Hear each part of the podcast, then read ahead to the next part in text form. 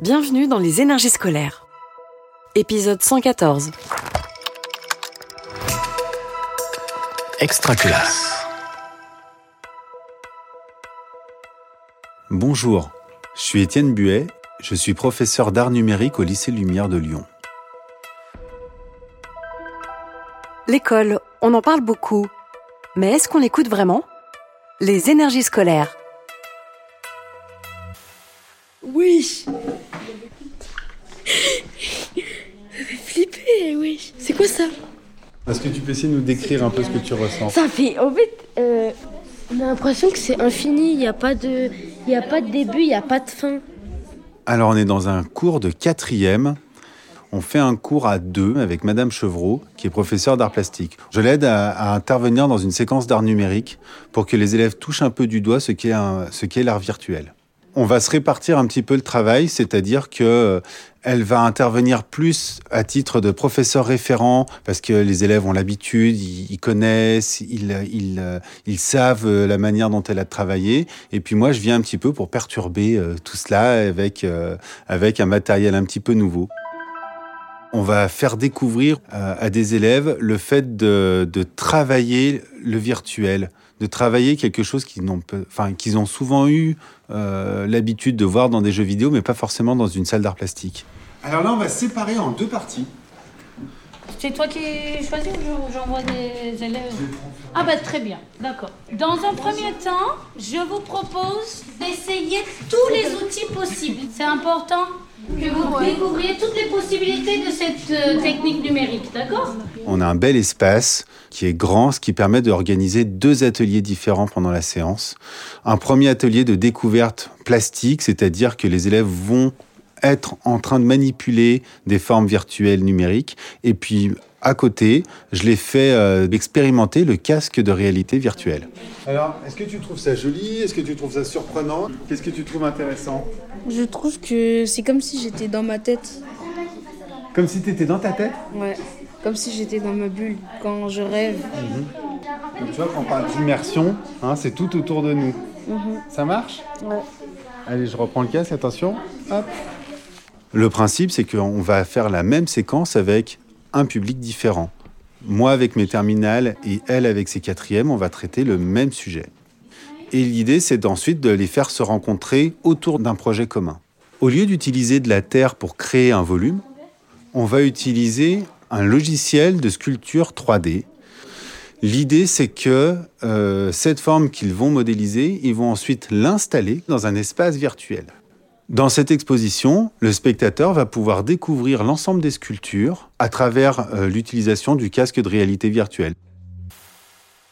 L'idée, c'est, avec cette exposition, organiser une rencontre pour que euh, soit ce soit les, les collégiens qui viennent voir les lycéens, soit les lycéens qui viennent dans le collège. Et ça, c'est intéressant de voir comment, euh, finalement, les collégiens ou même les lycéens ont pu répondre aux mêmes questions.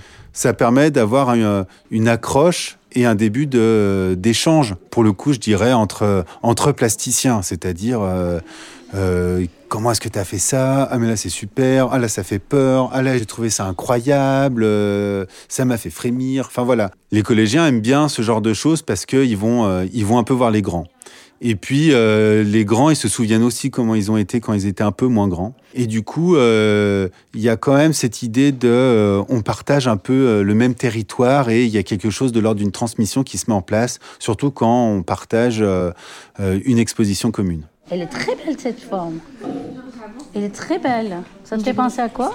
Ça me fait penser à un escargot. Un escargot? En tout cas, elle est très très jolie. Est-ce que tu as essayé d'autres outils? Non. Est-ce que tu peux me faire plaisir pour essayer trois outils différents avec des rayons plus élevés, plus grands? C'est-à-dire que les gestes vont être plus importants. On s'est rencontré avec Madame Chevreau lors d'une euh, formation que j'ai animée sur euh, l'art numérique. Et comme euh, on a eu beaucoup d'atomes crochus, on a décidé de poursuivre l'aventure ensemble, sachant qu'on est voisins, c'est-à-dire que son collège et mon lycée sont à deux pas l'un de l'autre. On désire travailler sur le lien collège-lycée parce qu'on va intervenir sur la durée, c'est-à-dire que les élèves qu'elle va avoir en, collège vont probablement être ceux que je vais avoir au lycée.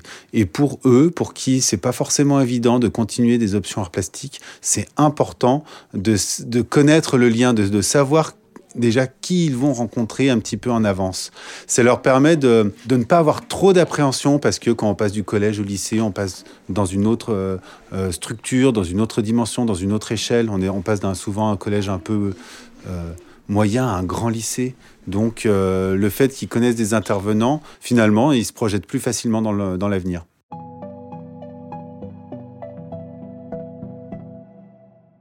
Travailler à deux, c'est quelque chose qui pour le coup, en art plastique, ne nous arrive pas souvent. On est souvent seul dans son collège ou on est souvent seul dans son lycée. Et euh, à cette occasion, c'est quand même assez euh, intéressant dans le sens où il faut renoncer un petit peu à son ego, c'est-à-dire se dire que quand on est dans, notre classe, on est quand même la personne référence. C'est vous qui êtes euh, à l'origine des sujets, c'est vous qui maîtrisez le tempo, entre guillemets. Et du coup, avoir quelqu'un d'autre, eh ben, c'est introduire finalement un autre regard et euh, la possibilité de, se trouver en défaut. Ça fait peur. Ça fait peur de se dire, bah là, j'ai mal géré cette situation, ou euh, j'ai pas su répondre, ou je ne, sais quoi. Enfin, il y a, toujours euh, cette, petite appréhension. Alors qu'en fait, pas du tout. En fait, quand on est à deux, ce pas de côté, ou ce nouveau regard, ça permet de réajuster ou de réorienter ses pratiques, ou, justement d'imaginer des choses nouvelles. C'est très bénéfique. Moi, j'avoue que j'aime beaucoup avoir euh, Madame Chevreau dans ma classe qui me dit ah mais ça c'est rigolo comment tu as fait ça? Moi je l'aurais pas du tout appréhendé comme ceci. Et en finalement entre pairs, on se rend compte que euh, on a plein de choses en commun et on peut changer ses pratiques assez facilement. Ce qui est difficile quand on travaille en volume, c'est que souvent on a tendance à ne travailler que ce qu'on a devant les yeux. Hein? Et il faut pas oublier de tourner autour de son modelage en tout cas, vous pouvez vous entraîner à produire, parce que moi, c'est ce que j'ai fait et j'ai vu qu'avec l'entraînement, on le rend utile, le geste euh, qu'on fait par hasard, ben, on trouve et on le réutilise, etc. Ce que j'ai découvert à, travers le, co-enseignement, c'est déjà le, de pouvoir se reposer sur les épaules d'un autre. Et ça, c'est extrêmement agréable. Alors, ce serait, je dirais pas que c'est du, lâcher prise, mais disons qu'on a une forme de, d'attention plus importante par rapport à l'élève et, on, décroche un peu du groupe. Moi, je pense toujours groupe et je pense pas individu. C'est-à-dire que je dois gérer une, classe et je dois la mener euh, avec moi là où je veux aller. Le fait d'être à deux me permet de de laisser peut-être un peu plus ça de côté et de me concentrer peut-être plus sur un ressenti ou euh, sur une activité autre. Alors on pourrait pas le faire tout le temps, mais de temps en temps c'est extrêmement appréciable. Vous venez d'écouter un épisode des énergies scolaires. Si ça s'est bien passé, n'hésitez pas à laisser un avis sur votre plateforme d'écoute. À bientôt sur Extra Classe.